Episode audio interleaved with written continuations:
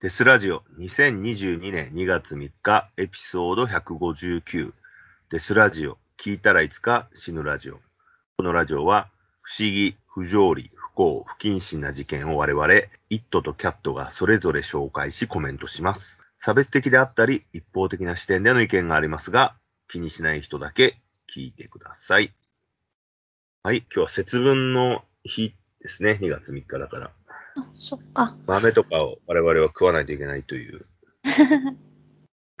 オールドスクールな儀式の日ですよ。ですね。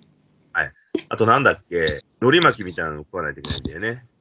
あ、そうなんだっけ？あれって私、関東に来て初めて知った気がする。いや、関西にはなかった。途中から始めたんでしょ、あれ。あ、そう、だからなんだ。だと思うよ。だって、俺がガキの頃なかったもん。ないよね。はい。うん。だから、食わしたかった企業があったんでしょ？ついでうに、ん。海苔巻きバレンタインを食わしたい。みたいな。そうですね。あバレンタインも。近いですね。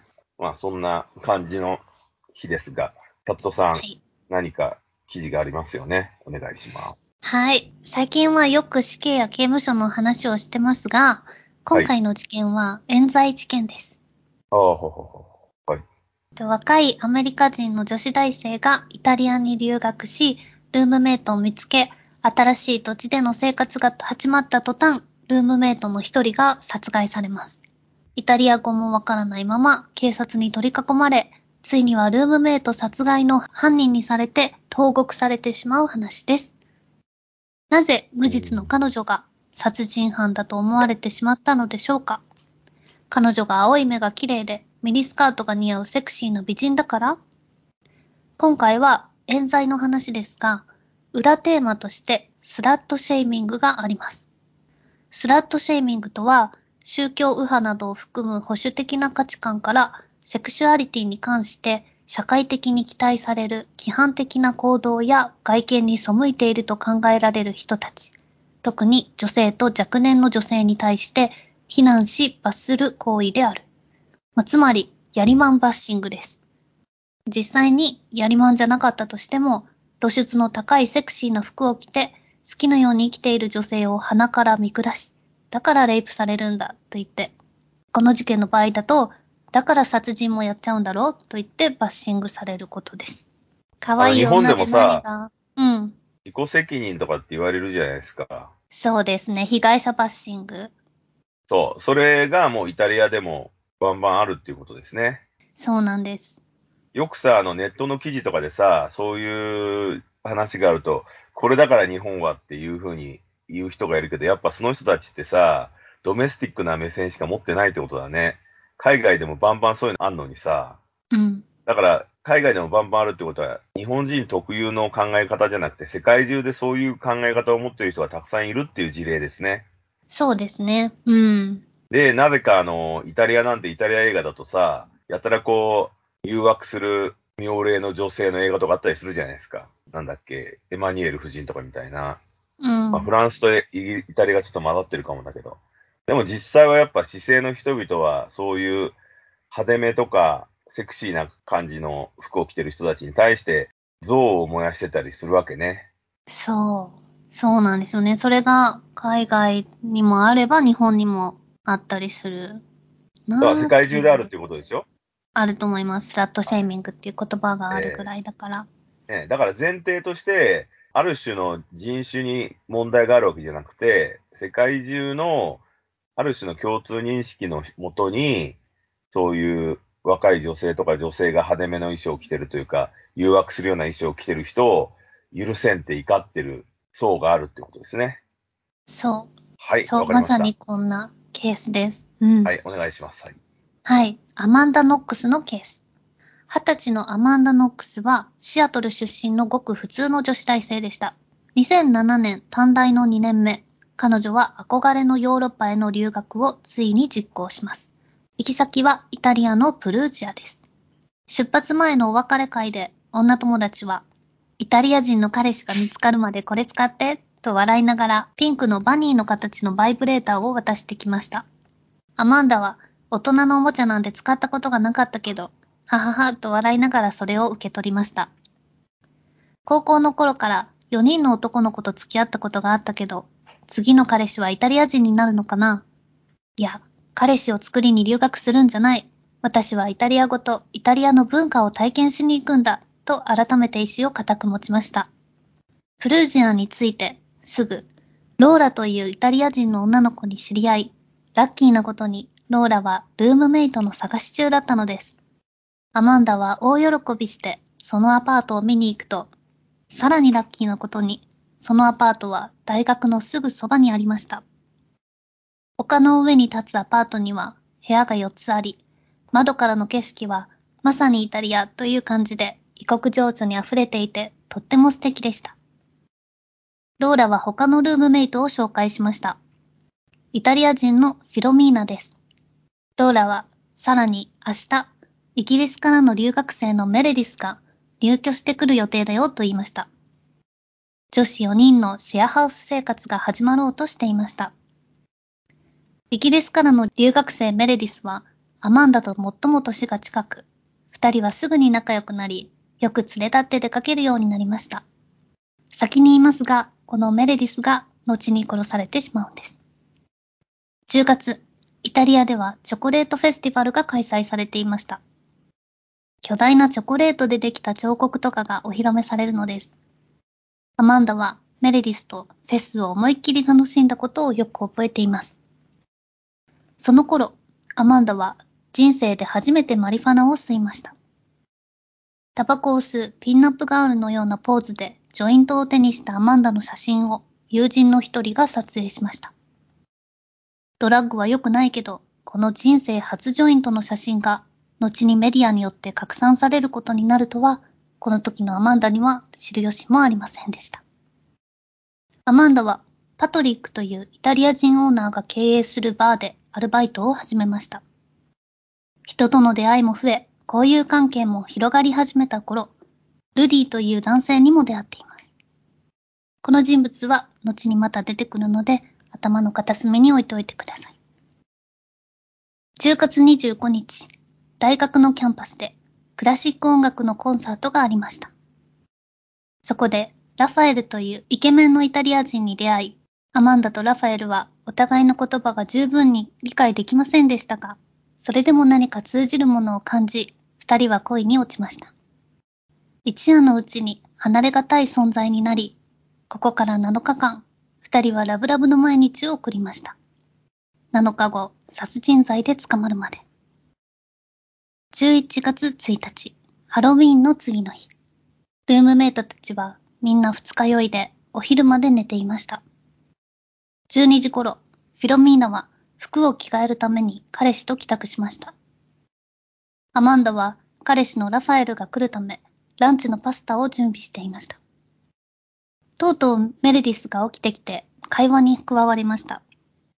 メレディスはヴァンパイアの仮装のままで、顔には血のりがついていました。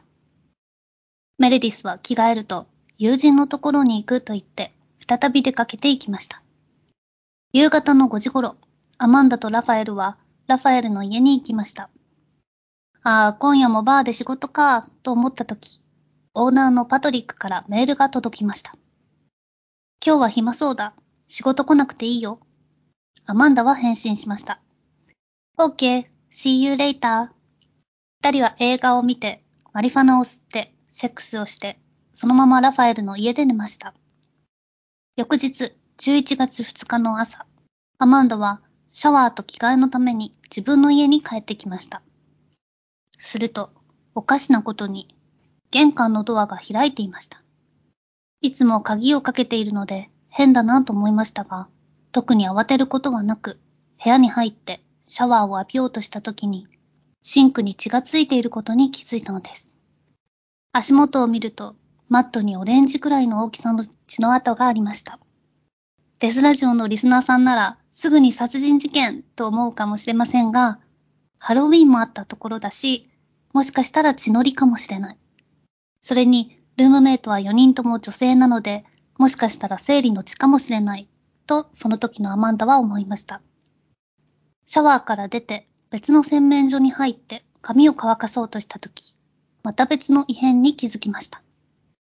なんと、トイレに流してないうんちがあることに気がついたのです。え、ルームメイトは絶対こんなことしない。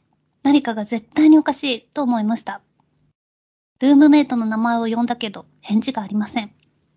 ラファエルにも電話しました。彼はすぐに駆けつけてくれて、二人は一緒に部屋を調べて回りました。自分の部屋も、リビングも、ローラの部屋も異常なし。しかし、フィロミーナの部屋を開けてみると、床に割れた窓の破片が散らばり、確実に部外者が入ったような状態でした。そしてメレディスの部屋には鍵がかかっていました。そこでフィロミーナと彼氏が帰宅しました。ラファエルは警察に電話し、状況を説明しました。電話を切った瞬間くらいに警察が現れました。なぜこんなに早く警察が来たかというと、少し前にメレディスの携帯が誰かの庭に投げ入れてあったから、その通報を受けた警察らがすでに向かっていたからです。警察はドアを開け、部屋の中で刃物で刺され殺されたメレディスを発見しました。ここからアマンダの取った行動が警察にとって全て悪い方向に取られ、メディアも狂った熱意を持って生やし立てるように報道し、それによって世間もアマンダを犯人として見るようになっていきます。まず、フィロミーナは完全に取り乱し、大声で泣き始めましたが、アマンダは泣きませんでした。もちろん、やっと状況が飲めてきて、ショックを受けていましたが、警察に二人の行動は対照的に捉えられました。アマンダがアメリカの母親に電話で状況を説明すると、母親は心配だから今すぐ帰ってきてと言いましたが、アマンダは警察に協力するためにここに残るわと言いました。警察の捜査は何時間もぶっ通して続き、アマンダは疲れてきました。とうとうお腹が空いたとこぼすと、警察らは、友達が殺されたのによくそんなことが言えるな、と言ってきました。ラファエルがアマンダを落ち着かせようと抱き寄せキスをすると、そこに警察が入ってきて、お前たち何してるんだ？こんな状況なのに何の真似だ？と言ってきました。最初、アマンダは、まさか自分がメレディス殺害の容疑者として疑われているとは思ってもいませんでした。ところが、警察は、アマンダを殺人犯として白状するように追い詰めていきます。取り上げられた携帯を調べられ、前日、ラファエルと別れた後、バーのオーナーのパトリックに会いに行こうとしたなと言われました。なぜなら、アマンダがメールで See you later と書いていたからです。またねとか、また会いましょうっていう意味のはずが、今すぐ会おうという意味だろうと問い詰められたのです。英語を話す警察の一人が来て、そうだ、これは今すぐに会いましょうという意味だ、と断言してきました。パトリックと二人でメレディスを犯そうとして抵抗されたから殺したに違いないな、と。いい加減にしてよという意味でアマンダは I don't know what the fuck you are talking about と叫びました。何のことなの？知らないわよって感じの意味ですよね。でも、イタリア人の警察はそのファックだけを聞き取り、No, fuck you と言い返してきました。fuck you ってアマンダが言ってきたと勘違いしたんです。そしてアマンダの頭を引っ叩きました。嘘つくな。本当のことを言え。パトリックが殺したのか？アマンダは力なく、はいと答えました。警察らの顔はたちまち明るくなり、 high five をして喜びました。そして、アマンダ、ラファエル、パトリックの3人は殺人罪で逮捕されてしまいました。拘置所では週に2回のみ面談が許されていました。アマンダの家族は貯金をすべて使って拘置所の近くに家を借り、毎週家族の誰かがアメリカからイタリアに飛び、アマンダと面会をしました。アマンダは塀の中で1427日を過ごすことになります。鉄格子を見たら、兵所恐怖症になって怖いから、いつも窓の方を向いていたそうです。その頃メディアは大騒ぎでした。アマンダの Facebook からセクシーに見える写真ばかりが抜粋され、週刊誌の一面を飾りました。ペルージアの売春婦、ルームメイトと 3P をしようとしていた。ヤリマン・アマンダ、お気に入りはバニーのバイブと赤いティーバッグ。メレディスの方がまともで美人だったことに嫉妬して殺害。世間の人々もメディアを鵜呑みにしてアマンダを憎みました。そんな中、現場からルディという男性の DNA が見つかり逮捕されました。ルディはアマンダとメレディスの顔見知りでした。ルディは二十歳の無職で盗みの常習犯でした。結果、パトリックが一番に、そして3年半後についに証拠不十分でアマンダとラファエルが釈放されました。ルディは13年間服役し、すでに出所して自由の身になっています。一説によると、ルディには共犯者がいたようですが、その人物は誰か分かっていません。アマンダは自由の身になり、当時を振り返る本を執筆し、現在の夫とラビリンスというタイトルのポッドキャスト番組を放送しています。はい。なんかあの、美しいからうんぬんっていうじゃな、じゃないような気はするけどね、その話を聞くと。単にあのうん言語の問題じゃないのっていう。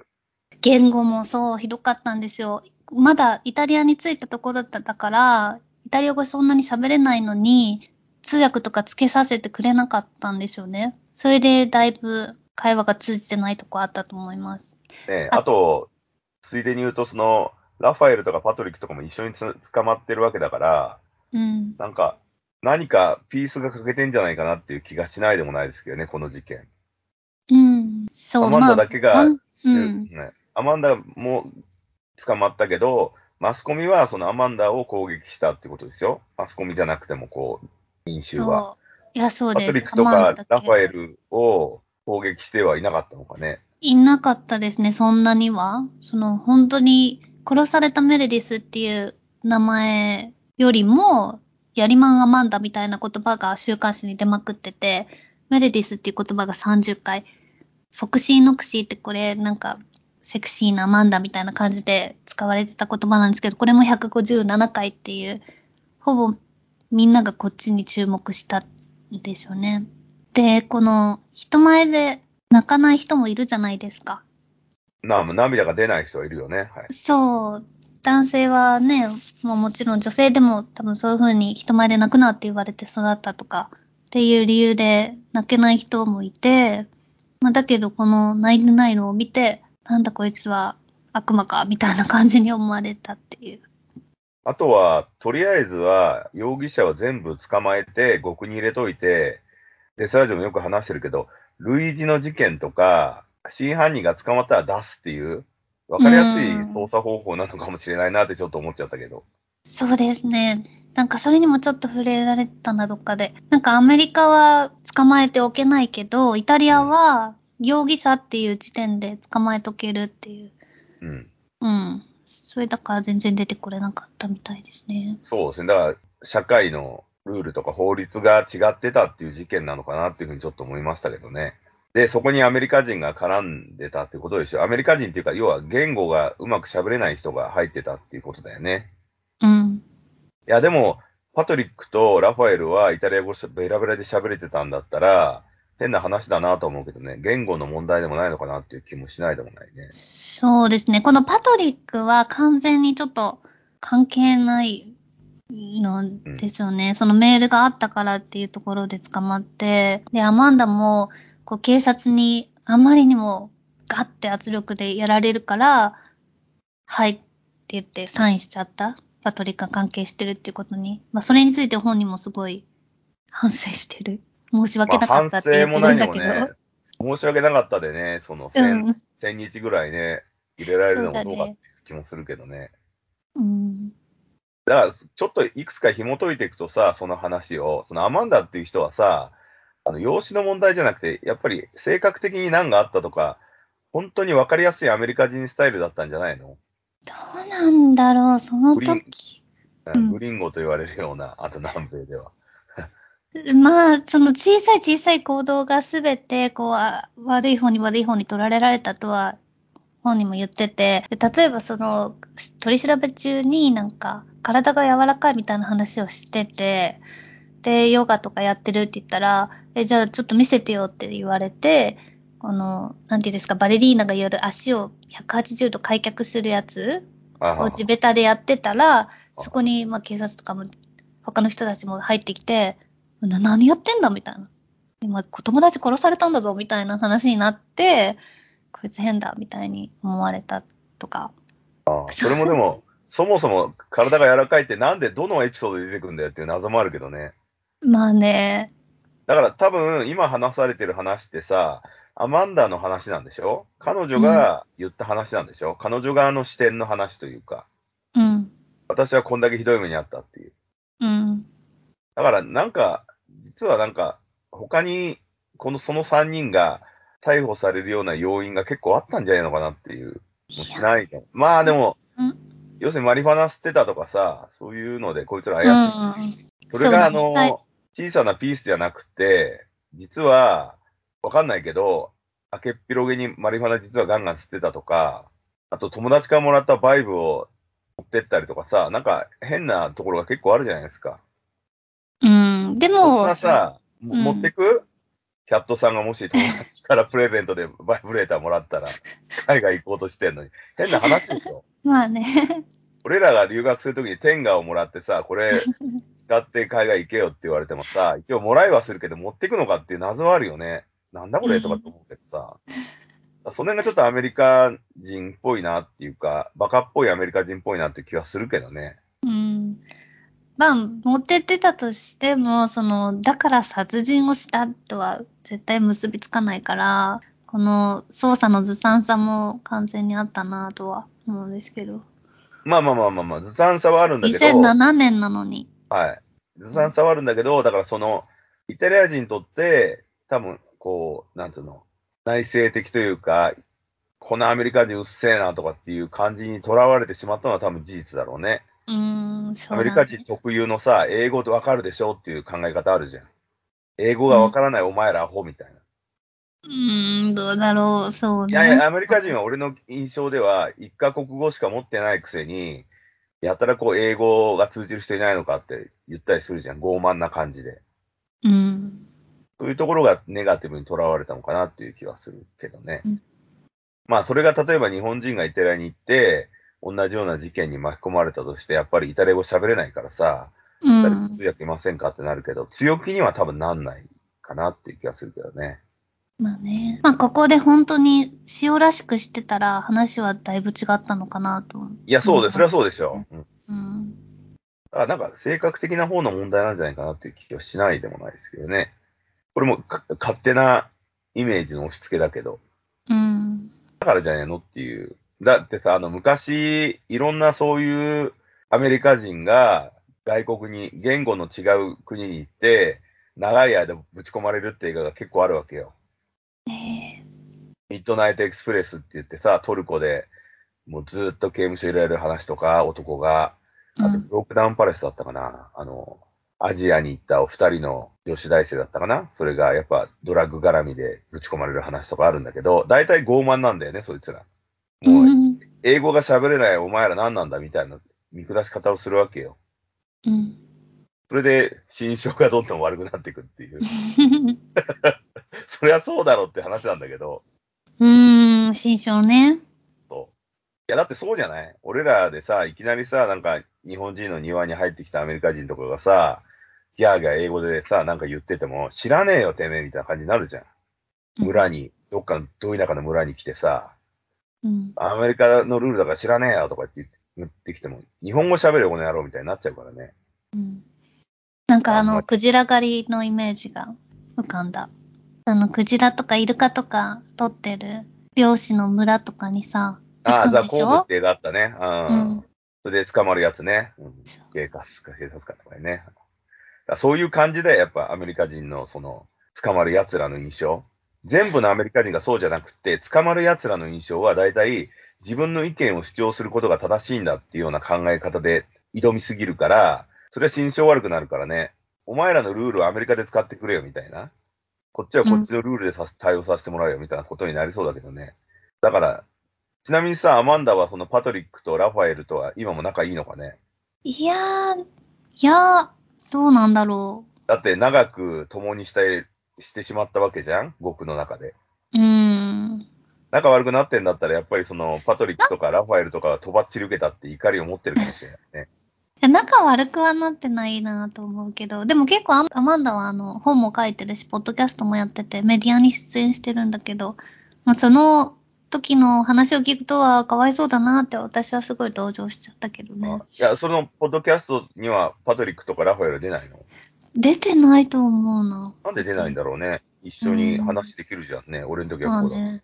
だから仲悪いんじゃないの？仲悪いかどうかはわかんないけど、でもこの殺されたメレディスの家族とは、まだ話してはいないけど、いつか時が来たら、話してみたいなとも思ってるとは言ってました。あ、じゃあ仲悪いんじゃん。うーん。多分、まあ、メ要レディスはそれは多分アマンダは殺されてるから側の、うんアマンダ側の心象で言ってるからでしょ？もしさ、全員がうまくいってんだったら、ポッドキャストで話できるはずじゃん。そういうふうにちら未来をちらつかせてるってことは、やっぱりなんか揉めてんだよね、きっとね。そうです。実際やってないのに、かわいそうっちゃかわいそうだけど。いやいや、だから、その、やってないにもかかわらず、他の連中はとばっちりを受けたっていうふうに思ってんじゃないの？そうかな。まあね、その辺はそうあるかもしれない。特にパトリックは。いや、そうですよ。だって、いきなりね、意味不明に、だってイタリア語喋れてる、例えばだよ、俺らの日本でアメリカ人の友人がいて、英語、日本語が片言しか喋れないみたいな感じの奴らが、やつが、なんか、ちょっと来てくれうちのアパートにっつって俺らが呼ばれて行って、さ、事件が、もうし人が死んでて、どうしたの？どうしたんだ？って聞いても、ちょっと片言の日本語しか喋れないから、いや、あれがあれがって言ってる間に警察が来ちゃって、うん。それで、警察官、刑事とそいつがギャーギャーやってたら、英語と日本語の混ざったような暴言みたいなのを吐いて、ちょっとよくわかんないから警察来てくれ、お前らも来てくれって言われて、そのままよくわかんないまま俺らがその拘置所にずっといられるっていう話でしょ、この話って。日本に直すと。まあね、うん。そう考えると、とばっちりだよね。とばっちりだよ、だから、本当に。だってそいつは留学生なわけだからさ、うん。別に昔から仲良かったわけじゃない。まあちゃんと完璧な通訳がついてたりとかしたら、状況は違っただろうなと思って。この、あの、弁護士つけさせてって言っても、なんかそうすると協力にならないからとかなんか言われて、つけさせてもらえずとかもあったみたい。まあ、それ。れが本当かどうかわかんないよね。一方的な話だからね。なんか、推理小説とか最近いろいろ見てると、要は片方だけの意見が本当に正しいのかっていうう部ん。俺は結構考えてしまって、うん当然さ、自分が話すときは自分にいいようにしか話さないに決まってんだから、公平な考え方を述べますなんていうやついないと思ってて、うん、自分がいかにひどい目に遭わされたかっていうことをメインで話すに決まってるんで、こんなにね、長く入れられるっていうのはやっぱ火のないところには煙は立たないわけだからっていうのがあるよね。で、もう一個、あの、真犯人っていたじゃないですか。ルディ？うん。と、その真犯人が早く出るっていうのは、謎だよね、それもね。人一人殺しといてね。そうですね、早いですよね。ううんん。ヨーロッパって死刑とかないから、早く出すっていう風になってんのかね。そうやって出てきてる人たちがいっぱいいるんだよ、きっと。そう。多分、休憩をに、えっと、20年ぐらい食らっても半分で出れるんだよね、きっとね。そうですね、うん。これも短くなっての13年だと思う。うん。だからなんかね、ちょっと、その辺のね、謎というか、うん、確かに。あとまあ、アメリカのこのアマンダをヒーロー扱いするっていうのもアメリカらしいですよね。うん。もう、こんな辛い経験をして出てきて、すごい、みたいな本買おうっていう。そうそう。だから、あの、さっき言ったミッドナイトエクスプレスとか、ブロックダウンパレスだったかな。とかも、大体さ、あの、主人公が、もう本当に異国でひどい目にあって脱出するっていう、なんとか助かったっていう話なんだけど、そいつら基本的に大体ドラッグで捕まってるから、ドラッグごときでこんな風に入れるなんておかしいだろっていうニュアンス、テーマの話なんだよね。外国が悪いっていう。あまあアメリカの映画だからそうなんだけど、あ。うんそこが今思うとさ、腹立たしいっていうかさ、要するにその、異文化に対して攻撃しすぎだろっていうさ、うん。無知なお前らがおかしいのに、アメリカのルールと違うから、アメリカ人が辛い思いしたのはおかしいっていうような感じの話なんですよ。そこの傲慢さが気に入らねえっていう俺は部分あるけどね。だから言ってしまえば、イタリアに留学してんだったら、おとなしくしとけよっていう、まあね。そういう話じゃねえのっていうふうに思うけどね。うん。多分パリピっぽくて言ったんじゃないのって、だから最初にさ、あの、キャットさんが言ってた、なんだっけ、あの、女性、若い女性蔑視？スラットシェイミング？フラットシェービングじゃないんじゃないかなっていう気もしないでもないけどね。単にその、異国に行った人が、アメリカ人がギャーギャー騒いで、それで揉めたっていう、そんな印象になっちゃうけど。まあでも、真実は一つだからね、やってるかやってないかっていうところは、見ないといけないところだけど、まあやっぱりその、こうだって決めつけられた後の、そのメディアの騒ぎようは、まあそうですね。おかしかはいったっていう指摘があると思うけど。んそうですね。ただ、イタリアのメディアが常にそういうことやってんのかっていうところを知りたいよね。うん。事件に対してものすごいガツガツいくうん。っていうところがあんのか、ちょっとね、知りたいなっていうふうに思いますけど。いや、でもなんかね、ちょっと、その、この、今回の一つの事件はいろいろな見方ができて面白いんじゃないかなと思いますね。そうですね。うん。い一つだけでの見方で見るとちょっと違ってきだから、ますよね。そう、被害者側が言うのは、絶対自分を守るための会話しかしないっていう。うん。うん。だけど、だからパトリックとかラファエルに聞いてみたいよね。そうですね。彼らの目線ではどうだったのかっていう。うん。確かに。一緒に臭いのパトリックねうんそう。そしたらきっと違う話になると思うんだよね。確かに。それはないの、記事は。だって絶対取材受けてとね、だラファエルは本を書いてるそうです、イタリアで。そう、それは全然読めてないけど、なんかでも、こう、アマンダが帰国した時は、アマンダお帰りってこう、国中が、を挙げて歓迎したらしいんですよね。なんか、無実だったアメ、うん、アマンダが帰ってきたって言って話題になったんだけど、ラファエルが釈放された時は、なんかあんまり、なんかあいつ犯人だったんじゃないのみたいな雰囲気。全然温度感が違ったらしい。うんえ、だってアマンダを持ち上げたのはアメリカ、アメリカがでしょ？うん。そう、アメリカがお,、ま、お帰りって言ってああ、だアメリカ人、アメリカ人のし印象操作があったわけだよね、そこにね。うん、まあ無実だからよかったっていう。そうそそうそうそうで、ラファエルとかはイタリア人だから、よくあることだよみたいな感じ。う。うん、なんかそこまでラファエルヒーローみたいな感じにはなってないっぽいですけどだっ。て、でもまあ一応本書いたり。うん。全員無罪なのにひどいよね。そうですね。全員同じなのにね。だから、その、女性は差別もされるけど、持ち上げられもするっていうことだね。そうだね。まあそこでも一応美人だから注目されてるのかもしれないしね。うん。うん。ちょっとラファエルの本読もうよ。そうだね。あと、パトリックが今何やってんのか、Facebook とかやってるかもしれないじゃん、ひょっとしたら。